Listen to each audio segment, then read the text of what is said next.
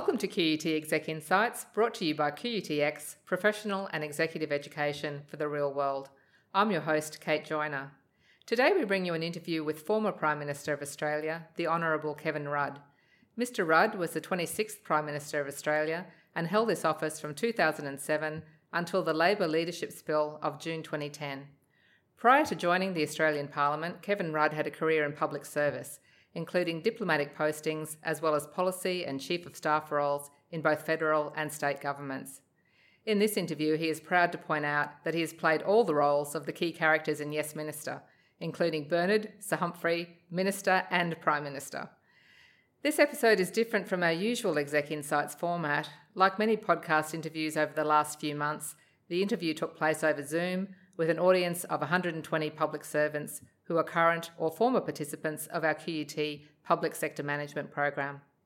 Mr. Rudd answered questions submitted by the group, including his proudest achievements as PM and his advice for practicing public servants.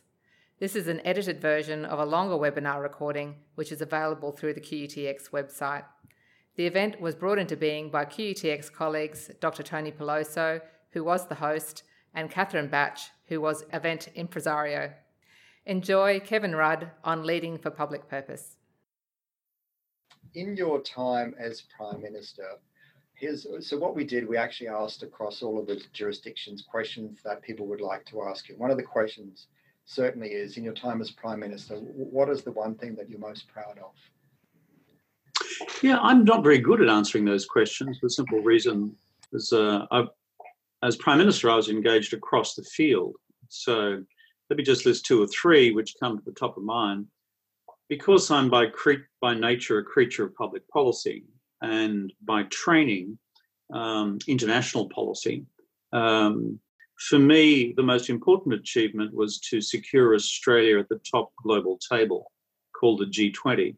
My predecessors as Prime Minister, uh, for a long time, had sought to secure Australian membership of uh, core global institutions uh, Bob Hawke sought to secure us membership of what was then being debated as the G10.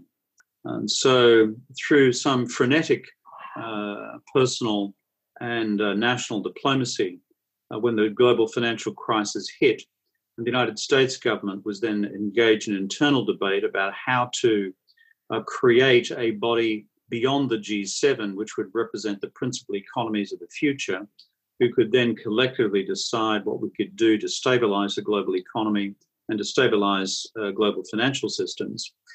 A, um, I persuaded, together with others, the United States to go for a G20 rather than a narrower body, which would have excluded Australia. Two, uh, having secured that, uh, then worked frenetically to populate its agenda to make it substantive and useful for all governments and the international community and three, then to persuade President Obama to make it a permanent institution and not a temporary one associated with that crisis. So, for giving Australia, as it were, a public policy voice in the central policy councils of the world uh, for the first time, really, uh, I think that is a fairly significant achievement. And I am pretty confident that had we not uh, grasped that by the neck, it would have escaped us. Uh, so, I say that as one international policy. The second one, I think, at a symbolic level nationally, was the national apology uh, to help in the process of reconciliation with Indigenous and non Indigenous Australians. But then to put uh, flesh on the bones of that through the National Closing the Gap strategy.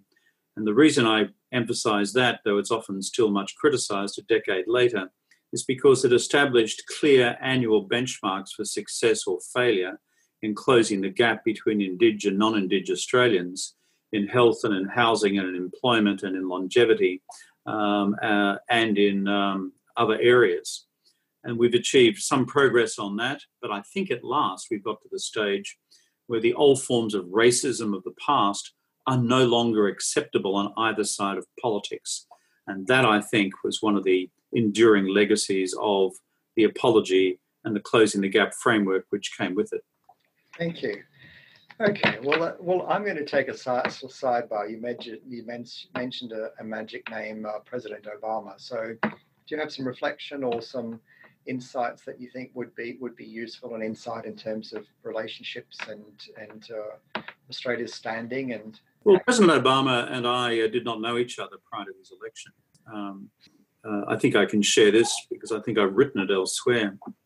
Uh, when he was uh, elected, I mean, we were delighted, those of us who followed American politics, because he was this African American who'd been um, elected after several hundred years of uh, entrenched racism in the United States, notwithstanding the Civil Rights Act, the Voting Rights Act, etc., and the reforms of the 60s. So, uh, so I'd followed his campaign quite keenly. Um, and uh, uh, he had rejoiced in the fact that uh, when he was a candidate trying to obtain recognition, that he'd been attacked directly by John Howard during the US presidential election campaign. Um, uh, Howard was prime minister, I was leader of the opposition at the time. Uh, so uh, when I won the election, uh, he used that as, um, I won't say a significant um, development in his own political campaign, but he found it encouraging. I wrote him a letter after he became president of the United States, as president elect, which began in handwriting Dear Barack, you poor bastard, uh, welcome to Messiah syndrome. Uh, infinite expectations, finite resources. Others call it public policy. Uh, so, um, anyway, when I met him, um, he found that the most amusing letter he got from any other head of government.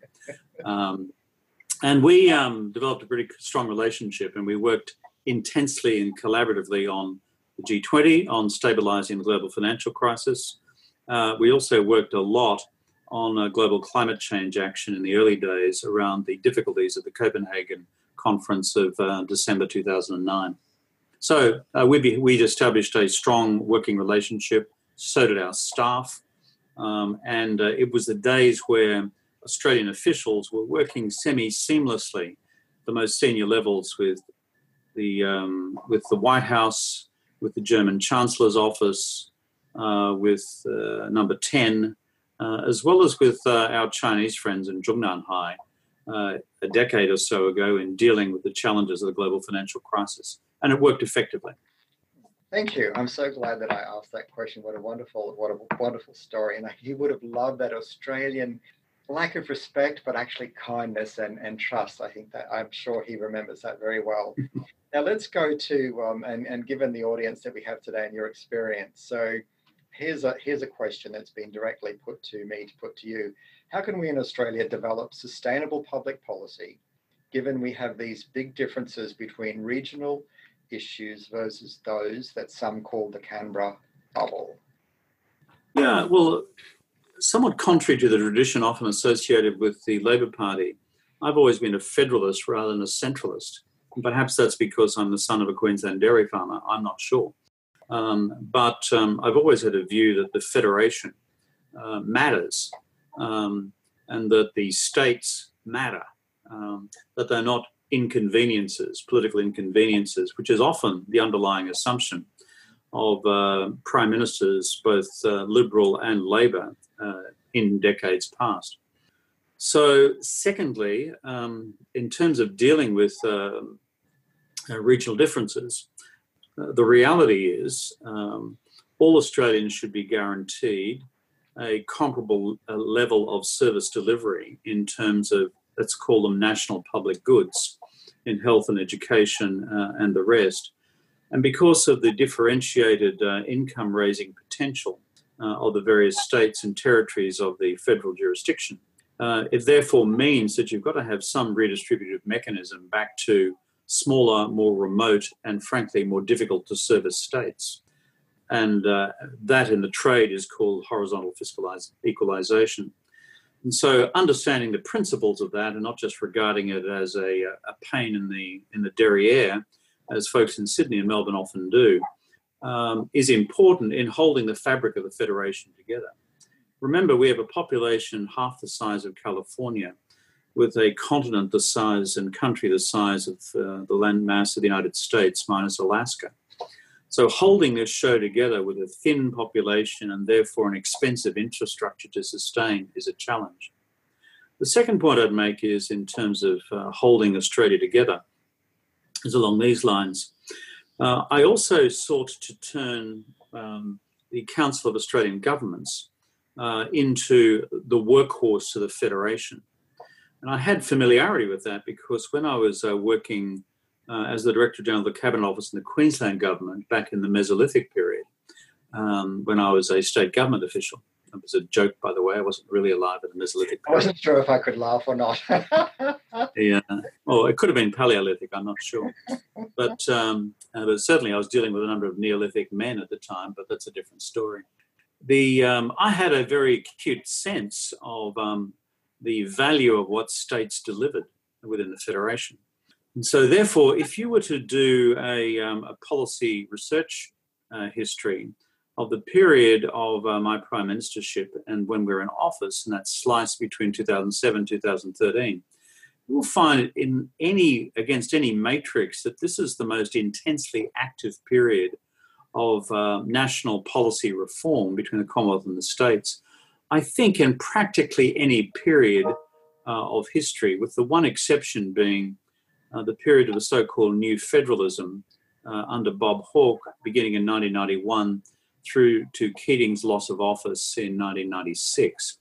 And that's the period where I was um, a, uh, leading the Queensland, as it were, officials delegation, uh, wearing a different hat.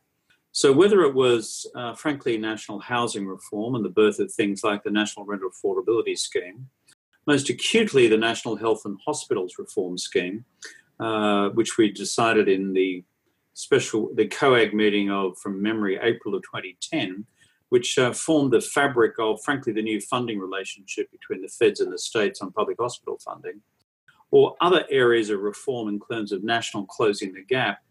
My approach was the only way in which, to use the French, you get shit done in this country is to get the premiers and the prime ministers regularly around the table around major national reform projects uh, in order to make them work.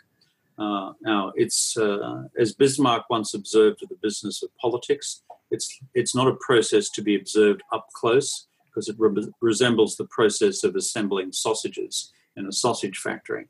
But it's the only way in which you get stuff done, as opposed to just issuing press statements about getting stuff done. And so that uh, record of achievement uh, both in health and in education and in housing and in, in Indigenous reconciliation. Uh, and the first national agreement on closing the gap between the Commonwealth and the states points to the essential importance of that being, as it were, uh, if you like, the precursor of the national cabinet that we have seen at work during this uh, emergency processes of the COVID 19 crisis. Um, let's come back to that. Now, here, here's a continuing question. Someone has asked when there was a t- there was a time when public policy was often bipartisan and spanned a number of years or election cycles, regardless of government. Someone's opinion. Do you see a time when we as a country may move back to an era where policy development is longitudinal and not partisan in development and execution? I think there are two preconditions for that. Let me go to the first and the most controversial for this gathering precondition of all, which is the internal culture of the mainstream political parties. I think up until, if I'm being fair about the days of Mr. Abbott, uh, there was a reasonable degree of policy consensus across a number of major areas of reform for the nation, often hard to achieve, Keating superannuation reforms, for example, were bitterly contested initially by the federal Conservatives. But um, by and large, beyond that, when I look back to the period that we're able to achieve major reforms in the period of the new federalism, uh, in the first half of the 90s, that culture was still alive. It began to unravel during the Howard period. But can I say, with the arrival of um, Abbott, uh, what we found was that any single policy proposal that we put forward as a government, irrespective of whether we had an electoral mandate for it or not, uh, became automatically at that point a political uh, football match.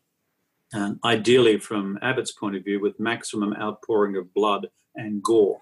And it didn't matter whether it was an Australian candidature for uh, the UN Security Council or whether it was mainstream Indigenous policy reform, um, or whether it was um, the development of a national curriculum for the education system. Uh, there was a view in politics um, by Mr. Abbott in particular, different, I think, to Mr. Howard in degree, whereby he saw everything as an oppositional opportunity. And to contrast that with, frankly, in the current crisis, uh, Mr. Albanese's approach to lending the current government a high degree of bipartisan support for the measures currently being taken by the feds in response to the COVID crisis, both on public health uh, and in terms of economic recovery. So, as I said, there is a culture at play here, which um, I cannot attend to externally because I'm not a member of the Liberal Party, but it actually needs to adjust for the long term future. Because if it's simply driven by populist politics and permanently driven by, uh, let's call it the retail politics of uh, fear and anxiety, then it's very difficult to construct a policy consensus around that, or let alone have elections based on public policy, because instead they become elections based on how anxious and how fearful can I make the voter base in order to make them vote conservative, as opposed to the dreaded socialists over there uh, who are going to um, uh, kill the economy and flood the country uh, with migrants and refugees from anywhere that you care to mention. So that's the political point. The public policy point is this you know, something, um, national policy reform is much more achievable if you have a culture of policy innovation alive and well uh, within the ranks of the senior bureaucracy, federal and state as well.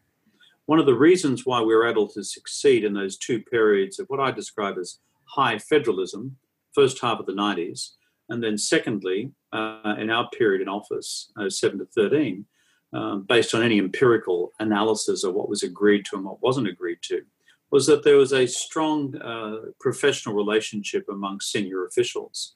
At the central agencies level, PM&C and Treasury, Premier and Cabinet and heads of state treasuries, um, and from periodically through line ministers, uh, working together to, as it were, drive the policy agenda forward. Because the political class, to be fair to them, and I've been both Humphrey and the minister, I've been both Humphrey and the prime minister. In fact, I began my life as Bernard, uh, as a uh, political staffer for Wayne Goss. Uh, prior, that was after I was a diplomat. So I've kind of been around the racetracks a bit here. Um, is that one of the big differentiating factors is when you have a politically literate but not politically aligned senior mandarinate in Canberra and in the States uh, who can drive policy reform agendas forward onto the cabinet table, onto the premier's and the prime minister's desk, and advance an argument that this is a good thing for the nation, a good thing for the state, and whatever your partisan politics might be, it's probably a good thing for you politically also. I think they're the two elements I would put on the table for you. Now, you this is this is uh, something a little more personal for our, our listeners. So, uh, in its history, there are over 16,000 people who graduated from the public sector management program. There are approximately 120 people who are actually on this um, webinar at the moment. And these are folks who are out there every day doing their absolute best with the, the pressures that they're always under and the extra pressures that they are experiencing right at this minute. And every one of these people in the program, they're actually working on what we call a workplace project. So this is an over and above piece that, that they're focused on, and they're really focused on, on creating, delivering a piece of public value. So I just thought it might be really lovely if you can say something really personal um, about, about you know getting on with things right in this very interesting time and as you suggest a, a relatively conflicted time in politics and, and globally as well hmm. let, us let, take it to, to, to, about these folks who are out there you know in Darwin or Alice Springs or um, Wollongong or somewhere like that just uh, in their roles yeah I mean the, the reality is the Australian nation um, together with the states which make up its federation advance on the basis of um, two things. Uh, one, uh, that um, uh, the laws we enact as a nation uh, through the legislative process and the governments of the day, and two, uh, the reforms we propose and then implement through the effectiveness or otherwise of our professional and independent public service. And without those two things working in tandem, the nation does not advance. In fact, it enters into stasis and regresses.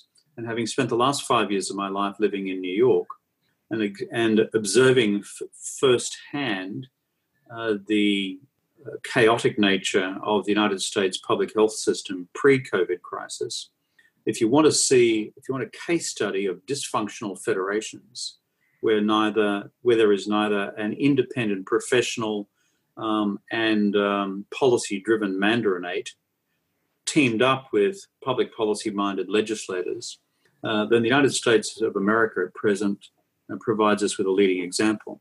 So I say that by way of, if you like, conceptual introduction to my uh, thank you to each and each and every one of you who have chosen to be um, professional public servants. A, it's an essential career for the nation. B, uh, those of you in management positions, which I assume is most of you who are engaging in this public policy program, uh, form part of an, a national elite core, uh, which determines so much of the success or failure of what we do as a country long term. And three, despite the fact that you've all got to navigate politics of one form or another, high politics between parties, low politics within parties, including sometimes those um, shits who run around the place as ministerial staffers, which you've all got to put up with. Uh, the bottom line is still continuing to um, execute your craft of public policy development and implementation is essential. And reminding ministers through the disciplines of the cabinet process and how you construct uh, the elementary machinery of a cabinet submission around what's the policy objective here? Two, what are the alternatives to achieving that objective other than the one that's contained in this submission? Three, what does the proposal cost and how could the resources be used elsewhere? Four, how do we know whether uh, this uh, measure of legislation or administration is going to succeed or not? In other words, what are the measures of success and when can we measure it? And five, when's the um, uh, optimal period for rolling review as to whether this still remains valid to the public purpose? policy purposes that have been set. Unless you folks in the Mandarinate carry that discipline forward, let me tell you, those in the political class who are doing hand to hand combat with the um, battle of the six o'clock news in order to politically survive until nine o'clock the next morning, it won't get done. So that job lies with you. So that's why I value in office and out of office uh, the professional contribution of an independent, uh, confident professional mandarinate.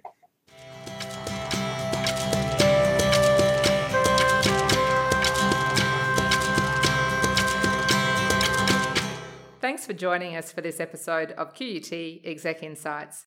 If you would like more information about QUTX programs for you or your organisation, search QUTX, that's QUTEX, and you will find our full range of professional and executive development programs. Thanks to Sue York for sound recording and editing. See you next time.